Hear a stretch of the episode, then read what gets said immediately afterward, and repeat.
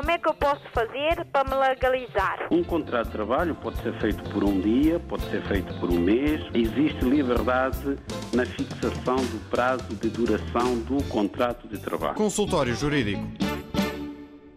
Ora viva, sejam bem-vindos. Estamos a abrir mais um consultório jurídico na RDP África, como é hábito aos sábados, à hora do almoço. Temos connosco o jurista Adriano Malalane, que responde às dúvidas dos ouvintes e apresenta também um tema semanal.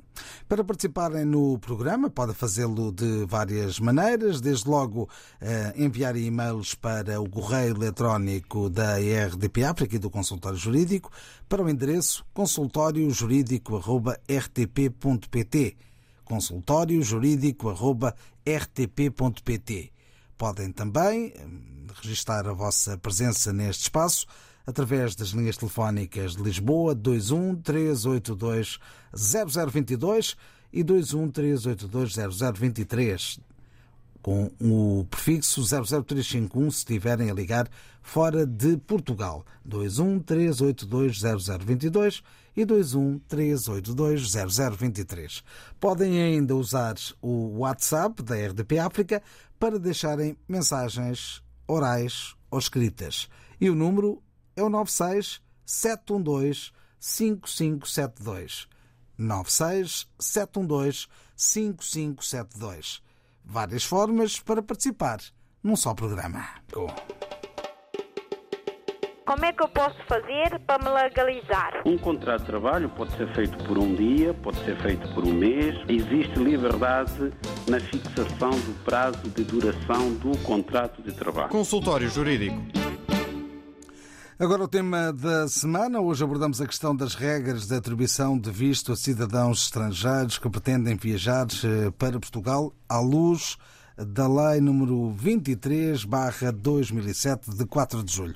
Que lei é esta, doutor? Bem-vindo. Bom, bom dia. Eh, de facto, esta lei é a lei que define o regime geral da entrada, eh, fixação de residência, saída de cidadãos estrangeiros do território nacional.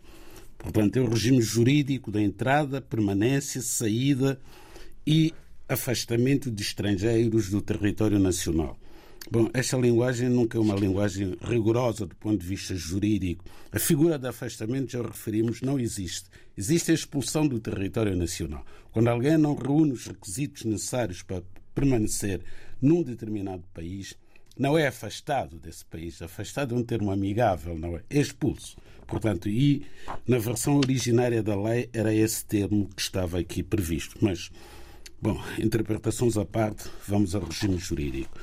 Bom, o regime jurídico de estrangeiros que está em vigor neste momento é o regime jurídico que permite que qualquer cidadão estrangeiro que queira entrar em Portugal obtenha previamente o respectivo visto, exceto os cidadãos que entram ao abrigo dos acordos governamentais, como funcionários que vêm em missão de trabalho em Portugal, esses podem estar dispensados do, do visto de entrada.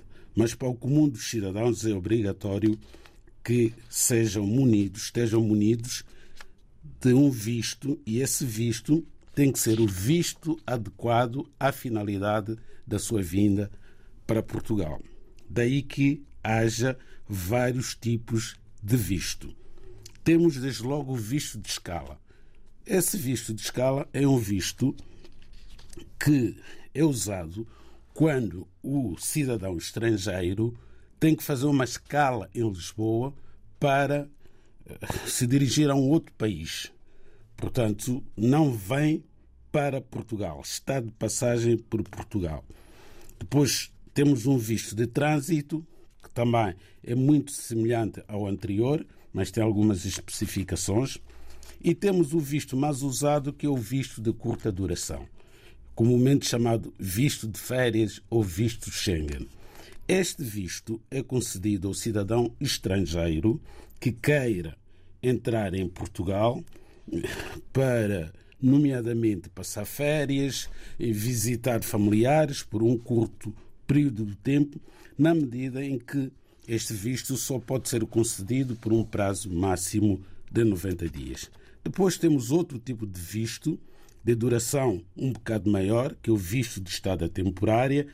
É o visto que normalmente é concedido àquelas pessoas que acompanham os seus familiares que vêm para Portugal por motivos de saúde. Os que vêm de junta médica, por vezes, vêm acompanhados de um familiar. A esse familiar, normalmente é concedido este visto de estada temporária. Depois temos um visto de maior complexidade, que é o visto para obtenção de autorização de residência, que é designado visto de residência. Este visto é concedido àquelas pessoas que, à partida, já se sabe que vêm para Portugal para aqui viverem.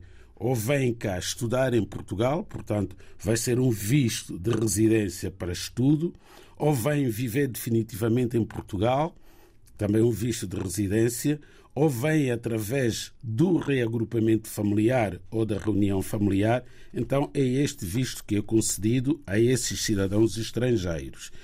E uma vez em Portugal, estes cidadãos estrangeiros eh, devem, no prazo fixado na lei, obter a respectiva autorização de residência, de tal forma que já vêm com o agendamento feito para obtenção de autorização de residência. Ao passo que nos outros casos não pode haver agendamento para obtenção de autorização de residência, na medida em que os vistos anteriores de que falei, exceto o visto de estada temporária, que pode, em certos casos também, permitir a obtenção de autorização de residência, são vistos que, à partida, não permitem ao respectivo titular obter autorização de residência em Portugal, na medida em que não foi essa a finalidade com que se deslocou para o país, não foi esse o motivo que invocou para a obtenção do respectivo visto. O consultório jurídico da RDB África está cada vez mais perto de si. Envie as suas dúvidas ao Dr. Adriano Malalane através do e-mail consultóriojurídico.rtp.pt e ouça as respostas ao sábado ao meio-dia na RDP África. Consultório Jurídico. Estamos aqui para ajudar. Estamos aqui para ajudar e por isso vamos, dentro de instantes, responder às dúvidas dos ouvintes, tanto através de e-mail, e o e-mail é o habitual, consultóriojurídico.rtp.pt, consultóriojurídico.rtp.pt rtp.pt. Também as mensagens do WhatsApp podem deixá-las em 96 712 5572. 96 712 5572 da eh, Rede de Lisboa é o nosso número do WhatsApp. Podem deixar mensagens escritas ou até mensagens gravadas de voz. Entramos então neste consultório jurídico nas dúvidas dos nossos ouvintes. São enviadas de várias formas. Vamos começar hoje pelos e-mails que nos têm chegado nos últimos dias e uh, recupero aqui as palavras de João Araújo a partir de Cabo Verde. Anexa um pedido de nacionalidade eh, portuguesa à Embaixada de Portugal em Cabo Verde recebeu a seguinte resposta, um e-mail muito longo, com muitas páginas, com muita documentação, a que juntou para tentarmos perceber o caso dele e que diz o seguinte: nos termos e para os efeitos do artigo 41, eh, número 1 da linha B do Regulamento da Nacionalidade Portuguesa, notifico Vossa Excelência para, querendo, no prazo de 20 dias, acrescido da dilatação de 30 dias, completar a instrução do processo mediante a apresentação dos seguintes documentos.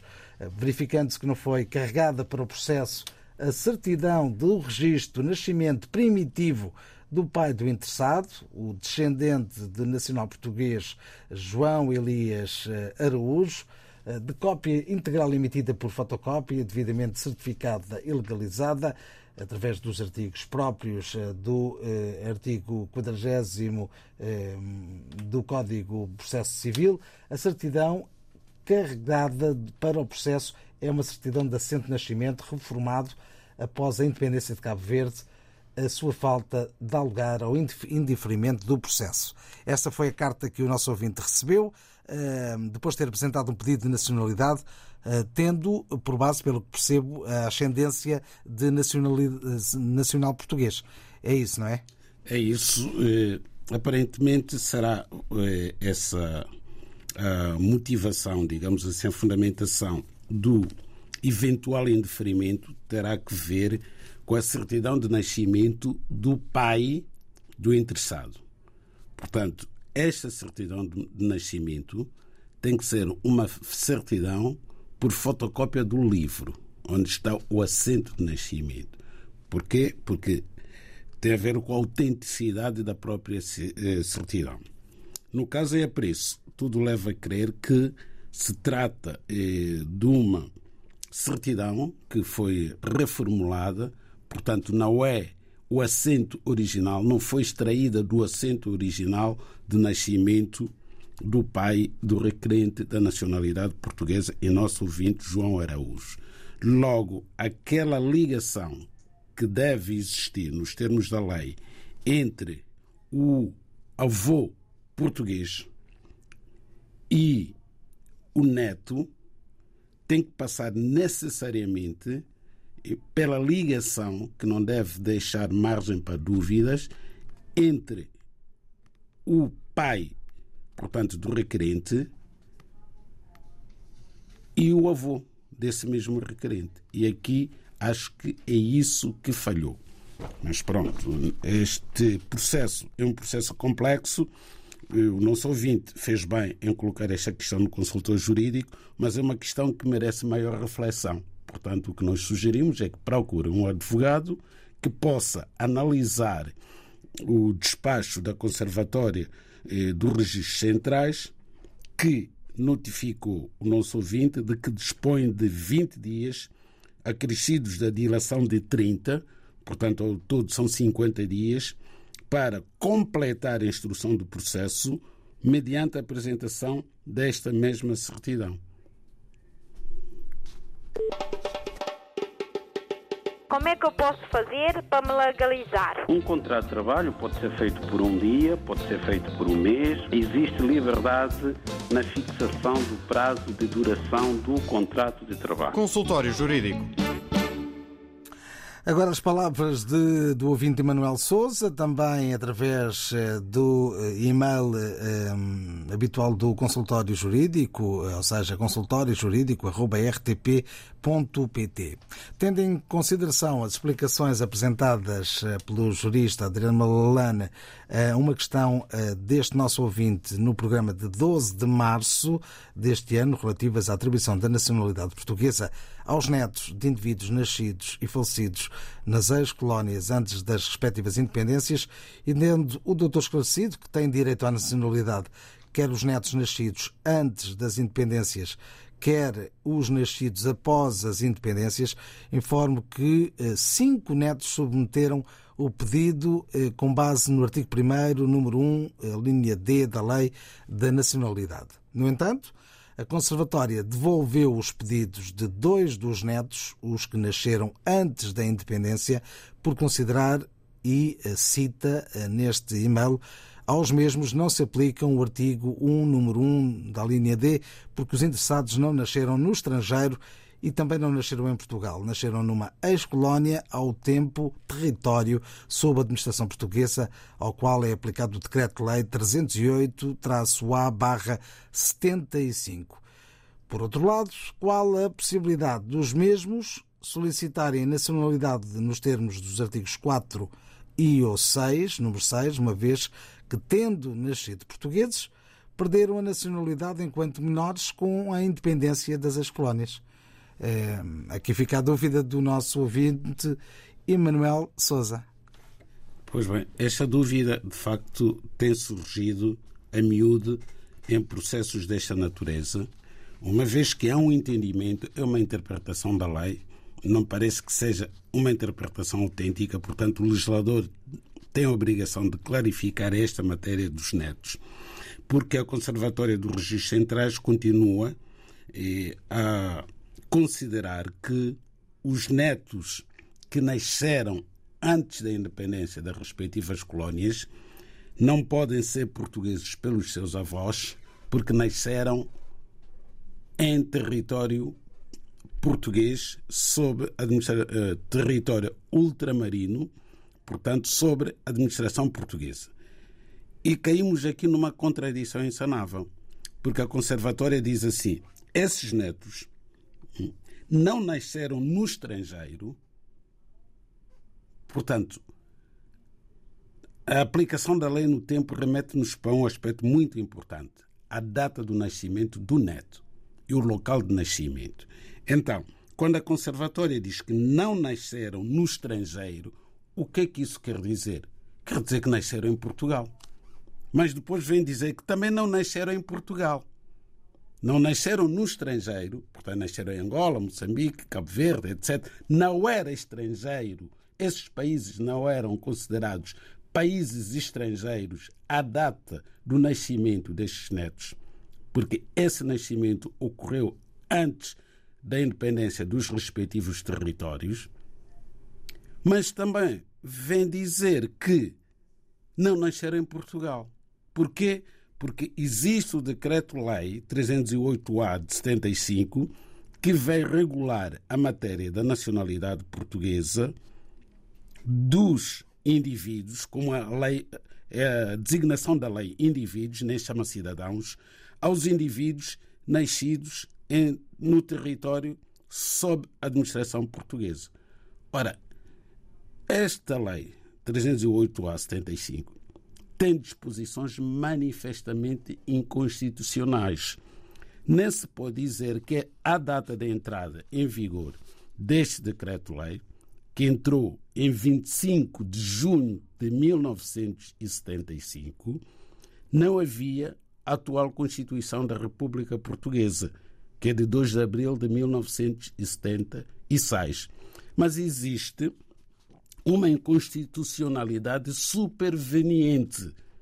Portanto, os ouvintes cujos processos são indiferidos com base na aplicação destas normas, o que devem fazer é recorrer destas decisões até chegar ao Tribunal Constitucional. O Tribunal Constitucional vai ter que se pronunciar sobre a matéria da constitucionalidade das normas do Decreto-Lei 308-A de 75.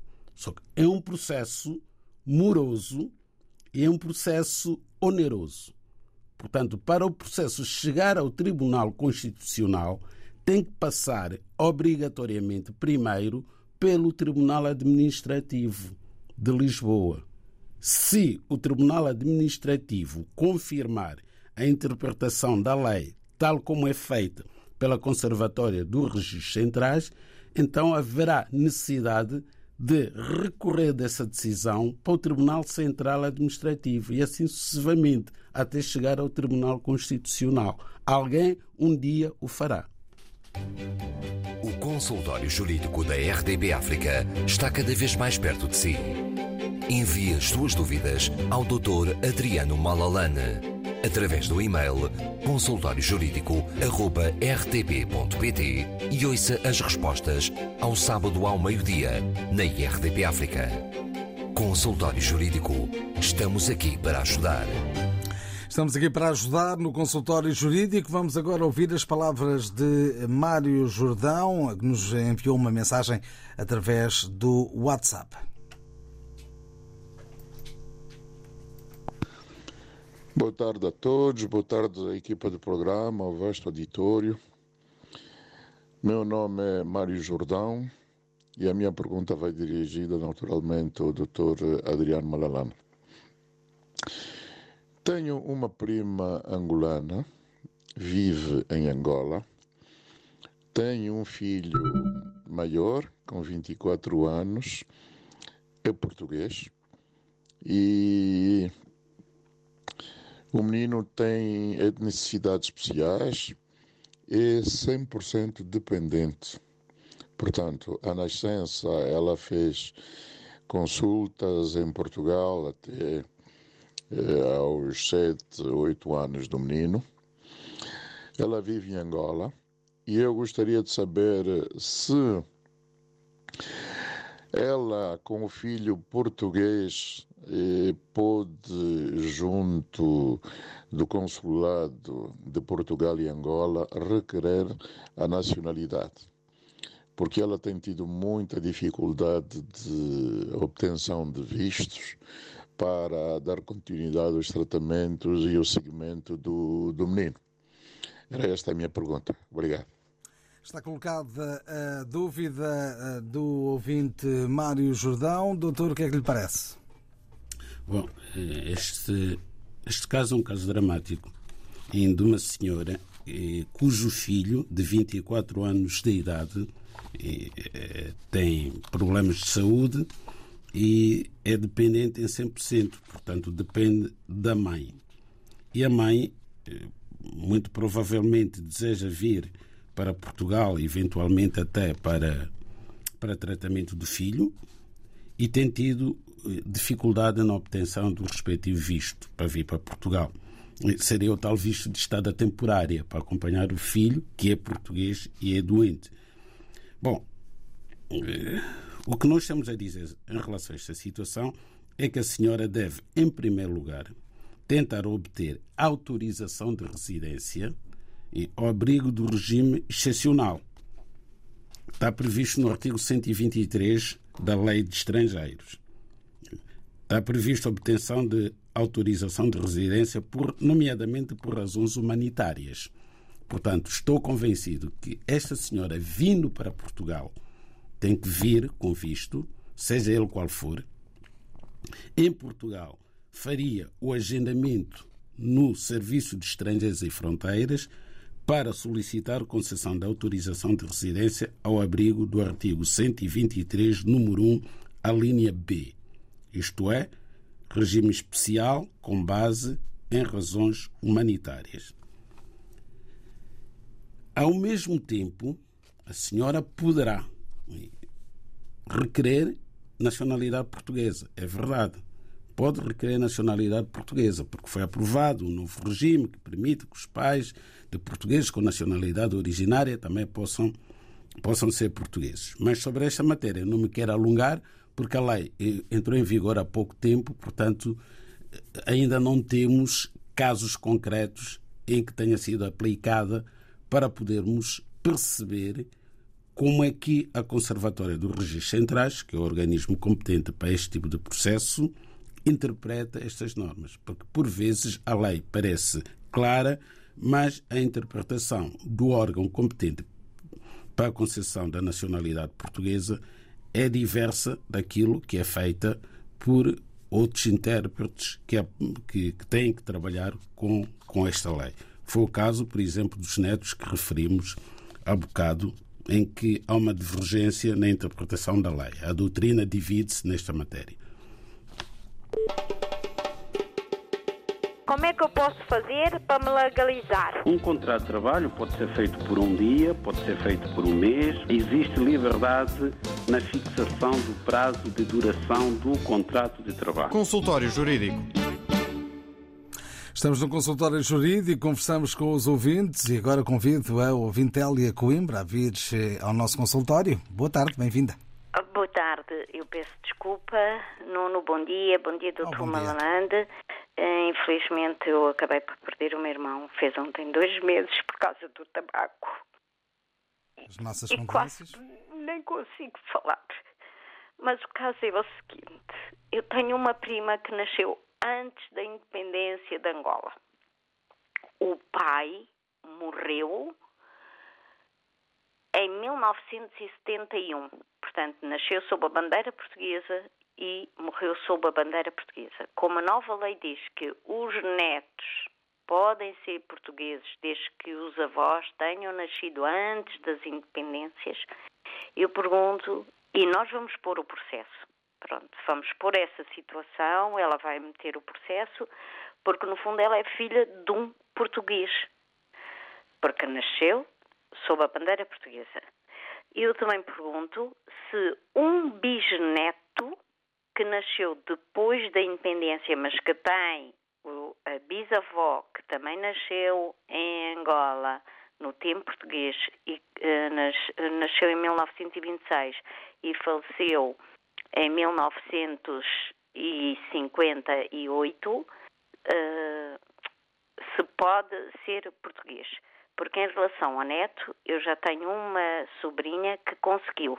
Ela nasceu antes da independência, o avô tinha nascido também em Angola e conseguiu uh, ter a nacionalidade portuguesa. Era essa a minha pergunta e peço desculpa, não sei se eu me consegui explicar bem, mas peço imensa desculpa e Penso agradeço. Obrigada, obrigada a todos e um bom fim de semana. Obrigado por ter ligado, Elia Coimbra, em linha nesta emissão de hoje eh, do Consultório Jurídico. Doutor, é, é um caso igual a tantos outros que temos tido aqui. Eh, sem dúvida, é um caso igual a muitos outros e temos aqui eh, o irmão da nossa ouvinte Elia Coimbra, as nossas condolências eh, pelo falecimento do irmão, que eh, terá deixado, deixou uma filha, não é? Que é neta, portanto, é neta de avô português. Ora bem, pegando no processo que vimos há bocado, que está em fase de instrução na Conservatória, resulta que essa interpretação da Conservatória são os netos que nasceram depois da independência dos respectivos territórios é que podem ser portugueses ao abrigo, portanto, desta do artigo 1 a linha D da Lei da Nacionalidade. É o que vem eh, neste parecer da Conservatória e que foi notificado ao nosso ouvinte João Araújo. Ora bem, mas também acabamos de ouvir a nossa ouvinte Elia Coimbra dizer que tem um, uma, uma sobrinha que nasceu antes da independência de Angola e ficou portuguesa pelo avô. Portanto, é uma contradição. É uma contradição. E só pode ter sido a conservatória a conceder esta nacionalidade. Portanto, se ficou portuguesa esta neta de um avô que nasceu e morreu antes da independência, porque é que estes netos que nasceram antes da independência, neste grupo de cinco netos de que falou o nosso ouvinte João Araújo, há dois cujos processos foram devolvidos, alegadamente porque terão nascido antes da independência de Cabo Verde e, nesse caso, aplicar, aplicar seria aí aplicada a, a norma do artigo 308-A 75 que trata da conservação da nacionalidade portuguesa aos indivíduos naturais, portanto, dos territórios sob administração portuguesa que não têm ascendentes nascidos em Portugal. Ora, de facto, estes netos que nasceram antes da independência dos respectivos territórios, grande parte deles eram menores à data em que entrou em vigor o 308-A 75. Portanto, eles não poderiam manifestar vontade de conservar a nacionalidade portuguesa. Agora, não sei se a Conservatória virá dizer que, quando completaram 18 anos de idade, tinham o prazo de um ano para o fazer, por aplicação de uma norma do Código Civil que diz que, quando são praticados atos jurídicos sobre menores e com os quais os mesmos não estejam de acordo, têm que manifestar a sua discordância no prazo de um ano após terem completado a maioridade. Portanto, são casos que merecem de facto ser clarificados, porque são várias situações que estão a ocorrer, sobretudo nos últimos meses, que têm que ver com os netos de avós portugueses. Quanto aos bisnetos, parece-nos que eh, não têm mesmo. Não, não vimos aqui como é que um bisneto pode ser eh, português, porque a lei, a própria redação da lei, portanto, não fala em bisnetos, só fala em netos.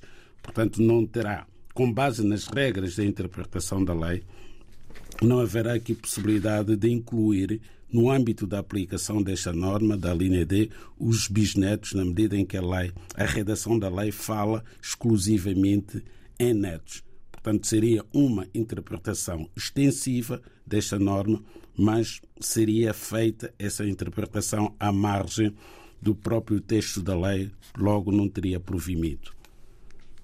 Cá está a resposta do Dr. Adriano Malalana. Mais uma questão de ouvintes no consultório jurídico. Vamos agora olhar eh, as mensagens que nos são enviadas através uh, do WhatsApp. Uh, leio o recado deixado por Daiva, moradora em Lisboa. Diz ter uma filha de 3 anos de idade que nasceu em Portugal seis anos depois da sua chegada. Por isso, ela. Seis, seis meses, seis meses depois da sua chegada. Uh, está a frequentar uma creche, mas não tem documentos, assim como a nossa ouvinte Daiva. Tem, tem marcação do CEF para o próximo mês, mas quer saber quais os documentos necessários para pedir autorização de residência para mãe e filha. A mãe nunca trabalhou em Portugal.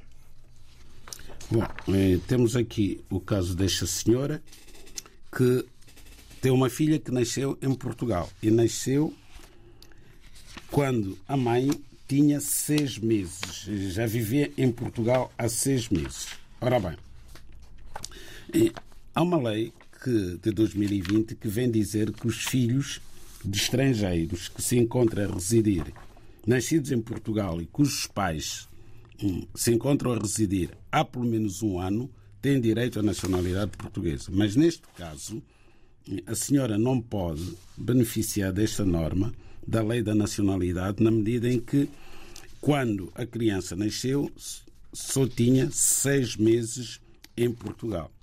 E ainda por cima, nem sequer tinha autorização de residência. Portanto, nem se coloca a questão de, eventualmente, a criança ter direito à nacionalidade por estar a residir legalmente em Portugal. Não. Até ao presente momento ainda não logrou obter autorização de residência, quer a mãe, quer a filha. Ora bem, com o agendamento feito no CEF, pode efetivamente a filha obter autorização de residência porque existe o regime do artigo 122 que regula a matéria da autorização de residência em situações especiais e que vem dizer que não carecem de visto para obtenção da autorização de residência temporária os menores nascidos em território nacional que aqui tenham permanecido e se encontrem a frequentar a educação pré-escolar. Portanto, esta criança está na creche, nasceu em Portugal, não se ausentou do país, logo tem direito à autorização de residência com base nesta linha, que é a linha B do número 1 do artigo 122 da Lei de, de Estrangeiros. E quanto à mãe, quanto à mãe, também pode ter autorização de residência com base nestas disposições dos, das situações especiais portanto, do artigo 122 da lei, porque uma vez que a filha vai ter autorização de residência, passa automaticamente a mãe a ter direito também pela filha. Portanto, nesse dia em que a filha vai ter autorização de residência, a mãe, até porque vai ser necessário assinar o termo de responsabilidade da filha, e ela só o pode fazer se estiver em situação legal em Portugal. Portanto, aí também haverá necessidade da mãe ter autorização de residência por forma que o processo da filha possa ser concluído com êxito. Vamos agora até à cidade da Matola, nos arredores de Maputo. Vamos conversar com Cado Moreira. Saudações, Nuno Sardinha. Minha saudação também é extensiva ao doutor da lei, doutor Adriano Marlane, que tanto admiro, não é, pela sua forma simples, perceptível de esclarecer-nos aqui algumas dúvidas. E a todos os ouvintes da RDP África. Entrando concretamente na pergunta que me faz interagir, queria perceber se um cidadão, por exemplo, trata visto para turismo, não sei como, qual é a designação que se dá a esse tipo de visto na, nesses vistos que fez menção aí, para turismo que tem, por exemplo, duração de 10 dias, e ele depois excede, excede né, eh, permanece em Portugal, ou em Portugal neste caso concreto, o que a lei diz? Qual é a penalização? Qual é a sanção que ele sofre sobre essa questão? Muito bom dia. desejar um bom, boa continuação de um bom fim de semana. Uma continuação de bom fim de semana, melhor dizer. Bom fim de semana também para Moçambique, cidade da Matola. Vamos tentar também esclarecer este nosso ouvinte.